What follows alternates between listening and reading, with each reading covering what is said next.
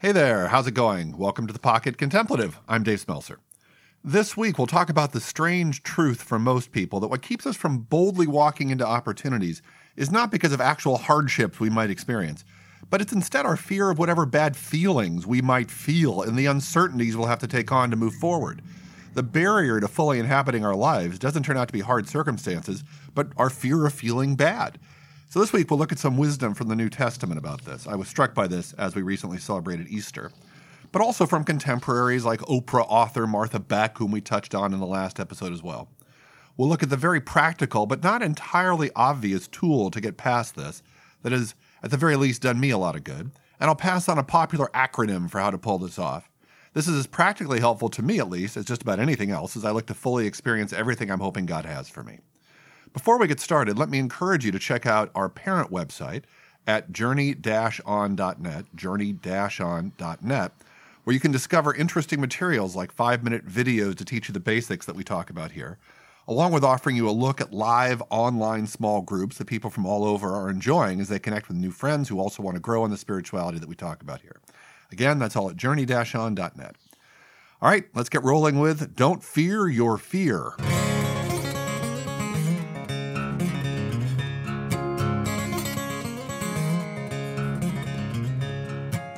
In the transparent spirit we have here at the Pocket Contemplative, I have all sorts of embarrassing parts of my character, one of which is that I sometimes dread making phone calls for reasons that are obscure to me.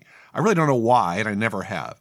I'm aware of whatever the need for the phone call in question is. I understand that the person at the other end of the call has no problem receiving my phone call, and yet I have to buck myself up to do it. I remember being a teen and needing a haircut and having my parents tell me, fine, they'll pay for it, but I need to call to schedule it and that was a deal breaker. So, in my strange psychology, I'm not dodging any hard thing about a given call itself. It doesn't seem hard. I'm dodging having to feel however making a given call will make me feel. My wife Grace, who has no problem making phone calls, um, had, and so she's become my cheerful enabler in this. Rather than telling me to grow up and solve this, she'll just hear I'm having a hard time bucking myself up to make a call, and she'll say, No problem, I'll make the call. And she does. Sometimes then just handing the phone to me after she makes the introduction. Now, I want to make clear that I bring some good things to the table, that I do easier than she does, and I want to formally state that I'm not a slacker. But things like this are an ongoing reminder that on occasion I can be afraid of things, not because in my right mind I regard them as scary, but because I'm scared of how I'll feel in the face of them. It's crazy, but it's true. So perhaps this is a trivial example of something I find myself thinking about in the aftermath of Easter which is what happened to the disciples after Jesus' resurrection, how they became so fearless in the stories and acts of the apostles, how they like gave up the hope of a life of comfort for such uncertainty, and how appealing such a thing has always in principle seemed to me. My mind drifts to scenes like the one I remember from this old miniseries, Jesus of Nazareth, where the disciples are talking over a campfire, and Peter says something like, How are we going to think about all this crazy stuff that's happened to us when we go back to our families? And Matthew looks at him and says something like, you idiot, we're never going back. As if Christian discipleship is about boldly embracing flow and change in a world that's uncertain by nature. Later in the New Testament, faith gets defined very much along these lines. So Hebrews chapter 11 says about heroic people of faith that are being held up as models for us. All these people were still living by faith when they died. They did not receive the things promised. Always a very curious thing to say about people who are the heroes of faith. They did not receive the things promised, they only saw them and welcomed them from a distance, admitting that they were foreigners and strangers on earth. People who say such things show that they are looking for a country of their own. If they had been thinking of the country they had left, they would have had opportunity to return. Instead, they were longing for a better country, a heavenly one. Therefore, God is not ashamed to be called their God, for he has prepared a city for them. So faith gets defined here as hanging in in the middle of, of unending uncertainty. And it, this appears to be a commentary on the Old Testament story of the Israelites in the Exodus, who, in the certainty, the uncertainty of crossing a desert, desperately wanted to go back to the stable, if rotten life they had in Egypt. And what we're told is these new heroes of faith take the exact same journey.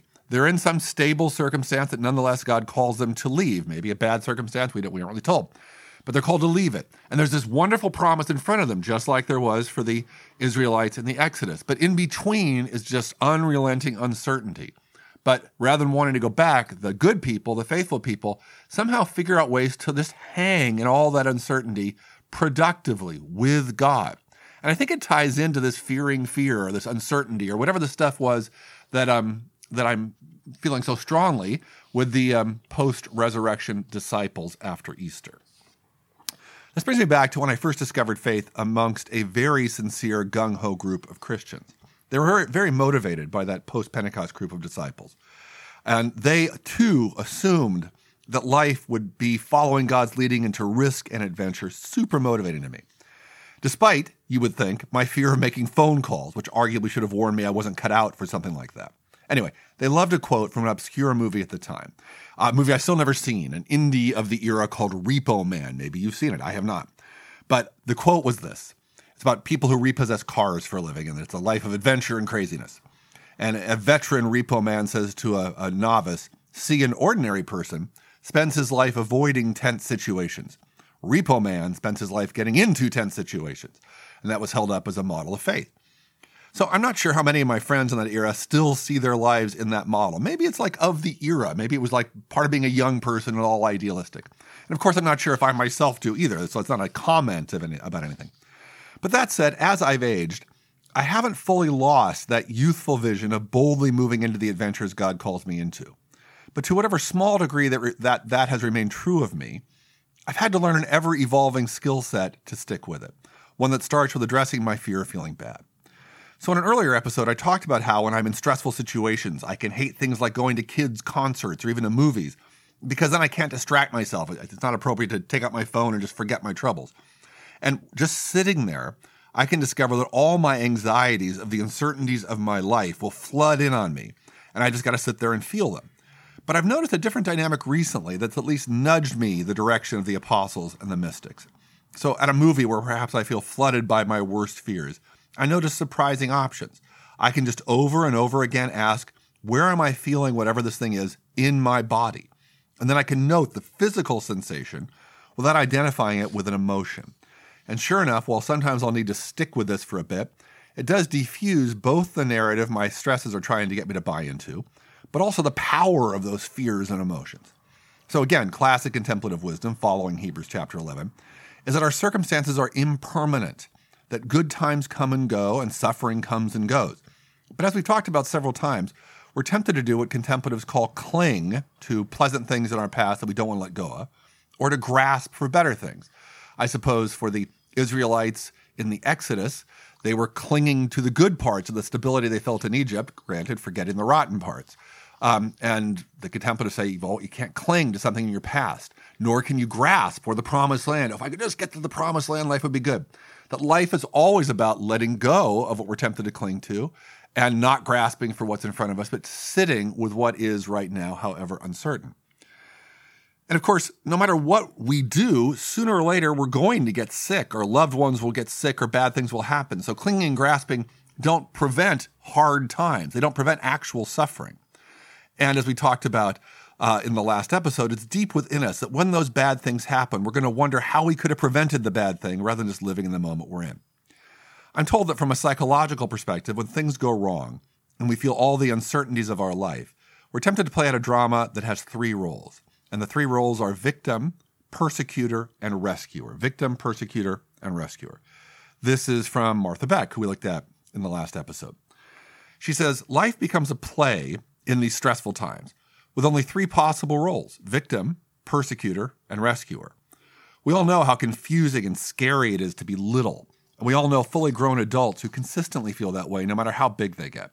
For example, when boxer Mike Tyson famously bit off Evander Holyfield's ear during a match, he protested, What am I supposed to do? I've got children to raise. He kept butting me. In other words, I'm a victim of the situation. He made me do it. People stuck in the victim role always have targets of blame, people they see as persecutors. They often turn to others for help and support. These are their rescuers who get to play the final role in the drama triangle. Some people get stuck in just one of these roles for life. Perpetual victims never stop complaining about the terrible things persecutors do to them, but they don't take any action that might improve their situation. They rely on others to play the rescuer role. Many kind, empathetic folks play that rescuer role all their lives, galloping to the aid of one victim after another. No one self identifies as a persecutor. A violent or raging person will always claim they're being threatened or victimized. But to everyone else, they can see they're playing the persecutor role to the hilt. And then she tells a story that I'll, I'll give you a trigger warning if this is triggering to you. Martha Beck is a coach, like a life coach for people. She's a famous life coach. Again, Oprah knows her and she gets lots of exposure. So famous, powerful people come to her, but also lots of women, many of them who, who are going through some sort of abuse situation. She's going to tell one of those stories now. I think it's a big part of her practice. So if that's triggering, skip ahead a minute or so, and there you go. But anyway, in this victim, persecutor, rescuer thing, she says, Take Verna, who seemed from the outside to have a perfect life, but who was actually being beaten by her husband, Tom. They went through the same triangular dance over and over. First, they would start to argue. Tom would become so angry that Verna would become frightened and try to leave the house. Immediately, Tom would go into victim mode. Feeling the massive anxiety and rage of a child about to be abandoned, he would physically attack Verna, all the time thinking of himself as her victim. Once Verna was too frightened and hurt to leave, Tom would break down in sobbing apologies, saying how he hated himself for harming her and begging her to forgive him. He'd become her rescuer when she needed one most because she'd just been beaten by a man she loved. She would respond to Tom's emotional distress by moving into the rescuer role herself, soothing Tom emotionally until they both felt calm and bonded. So there's a particularly toxic example the victim, persecutor, rescuer triangle. So this grid has become something I can't unsee now that I've read it. I see it in myself when I suddenly feel insecure and stressed out about something. Is there someone who could bail me out if things really crash? Is there a rescuer? Uh, Grace and I were in a restaurant recently, and the owner would go around to each table talking about how unique her recipes were and did we like them and would we be back. So I find myself thinking, she's playing the victim, she's looking to us to be the rescuer. Of course, if I'm understanding this, this is not saying there are not actual victims, either individually or in groups in the world. Of course, there are. But in the spirit of Repo Man and the apostles, I wonder if it's saying that we aren't helped by unconsciously living in that role ourselves. It doesn't serve us. So, all to say, with all this in mind, what, are, what can we do about this fear of feeling bad and the way we get trapped in roles when we do become afraid of our suffering or feeling bad? Well, perhaps we could do a few things, like we could focus on being present rather than on being happy. Grasping for happiness doesn't tend to get us there, which is counterintuitive. Sometimes when I'm feeling so anxious or stressed or afraid of my emotions, I can, you know, pray and say, God, I don't want to feel so bad. Help me feel happy. But that very grasping for happiness is the thing that sticks us in the drama. And we become a victim again of our own feelings and the circumstances that would make them happen. Why do I have to feel so bad? Why does this happen to me? How come I'm always stuck in this space? Why doesn't God answer these quiet prayers for me? You know, there's always something out there that's victimizing me into feeling bad. But if we focus on being present rather than being happy, we discover some powerful things. We get out of that drama, which leads me to my second suggestion. Be aware of where you are feeling your emotions in your body. So focus on being present rather than being happy. Be aware of where you're feeling your emotions in your body. That's what I did in the movie theater that I was talking about.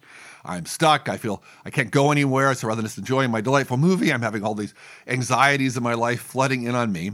And I take a few moments, which doesn't seem to pull me out of the movie unduly, to kind of pick them off one by one.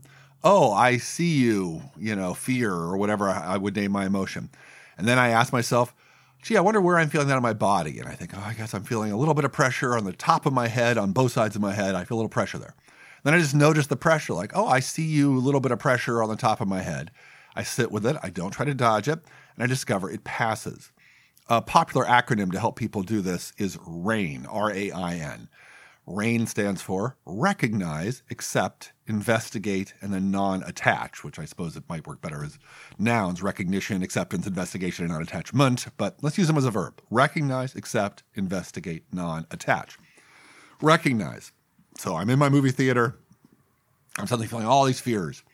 I recognize them. I don't just push them away and I just want to watch the movie. I, whatever I'm feeling, I just want to watch the movie. I'm not pushing it away. I recognize, oh, I guess I'm feeling flooded by emotions. Uh, let's take one at a time. Pick one. All right, we'll call it, you know, anxiety about some obscure thing. So, well, I recognize anxiety about some obscure thing. A, accept. I'm not trying to push it away. I've accepted that I'm feeling anxiety about some obscure thing. Got it. Tracking, not trying to push it away, just sitting with it. So again, that's where it's focused on being present rather than being happy. I don't need to push it away and just be happy. Recognize, accept it's there one way or another. I guess I have this emotion with me. Investigate. This is where it's like notice where you're feeling it in your body. So I recognize anxiety about some obscure thing. I accept it. I'm not trying to push it away like tracking. I see you anxiety about some obscure thing. Investigate where am I feeling it in my body? Well, maybe I'm feeling it in two little lines of pressure on the top of each side of my head.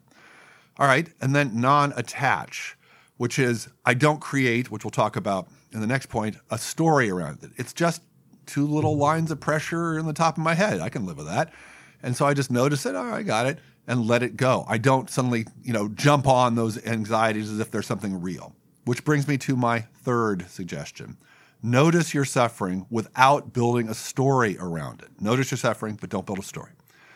So, whatever our anxiety or our regret or whatever might be the feeling we're afraid of feeling. But whatever it is, it's just a feeling to notice like any other feeling. Something we can notice and say, well, that's interesting. I see you anxiety about some obscure thing. Got it. Interesting.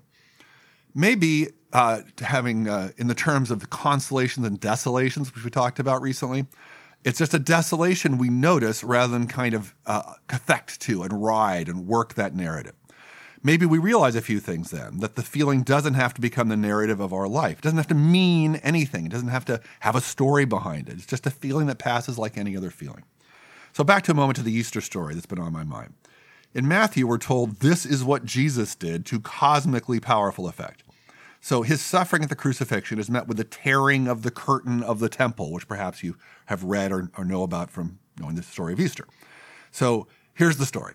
There's this inner part of the temple where the Jews come to worship God. And the inner part is the Holy of Holies, the place where God most thickly lives.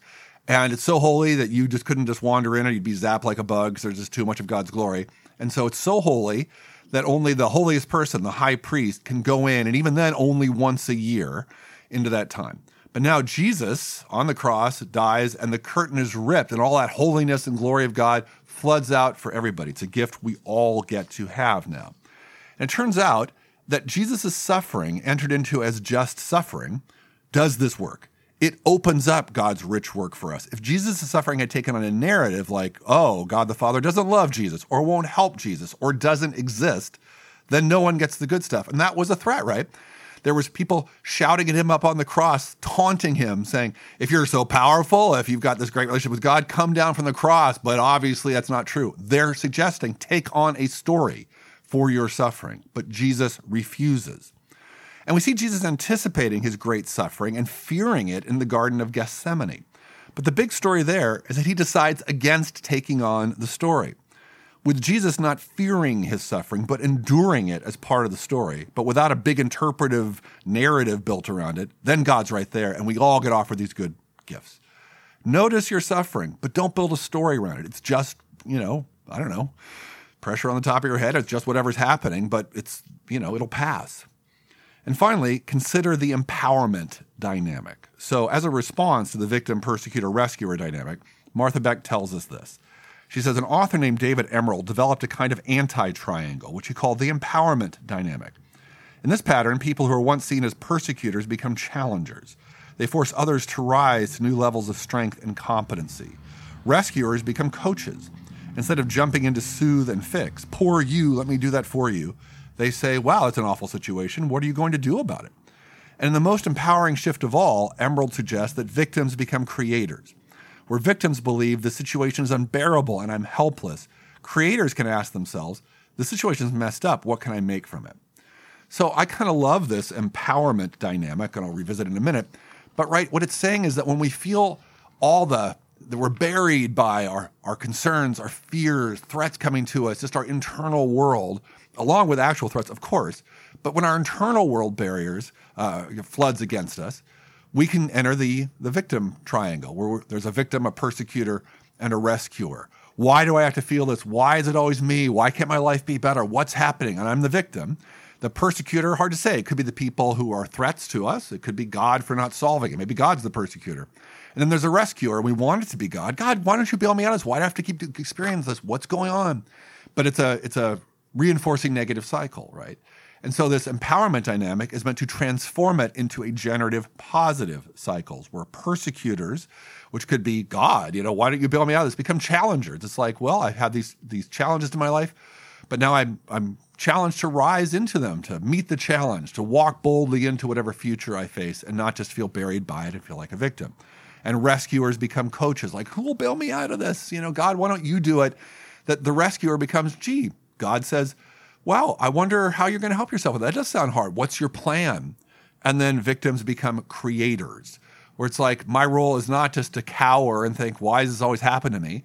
My role is to say, I wonder what God's suggesting I do. How do I step into the situation? Not be afraid of the bad feelings that I feel as I do, but just walk in and see what happens. Be that repo man who's not running from tense situations, but running into them, trusting that God is there.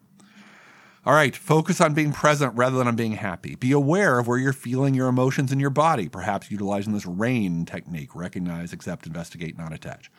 Then notice your suffering without building a story around it and consider the empowerment dynamic where persecutors become challengers, rescuers become coaches, and victims become creators.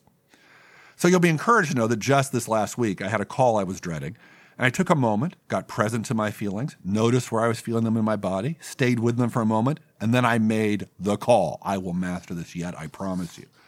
But in the bigger picture, I seem to remain really inspired by the post resurrection fearlessness of the disciples where they just go wherever they need to go and see what will happen when they do. How they don't seem to be afraid of how they're going to feel as they move out, but just intrepidly get on with it. it. Seems like a very specific kind of freedom, and it's one I'm hoping will only become stronger for me as years pass. Thanks for joining me for this episode of The Pocket Contemplative. We'll talk again soon.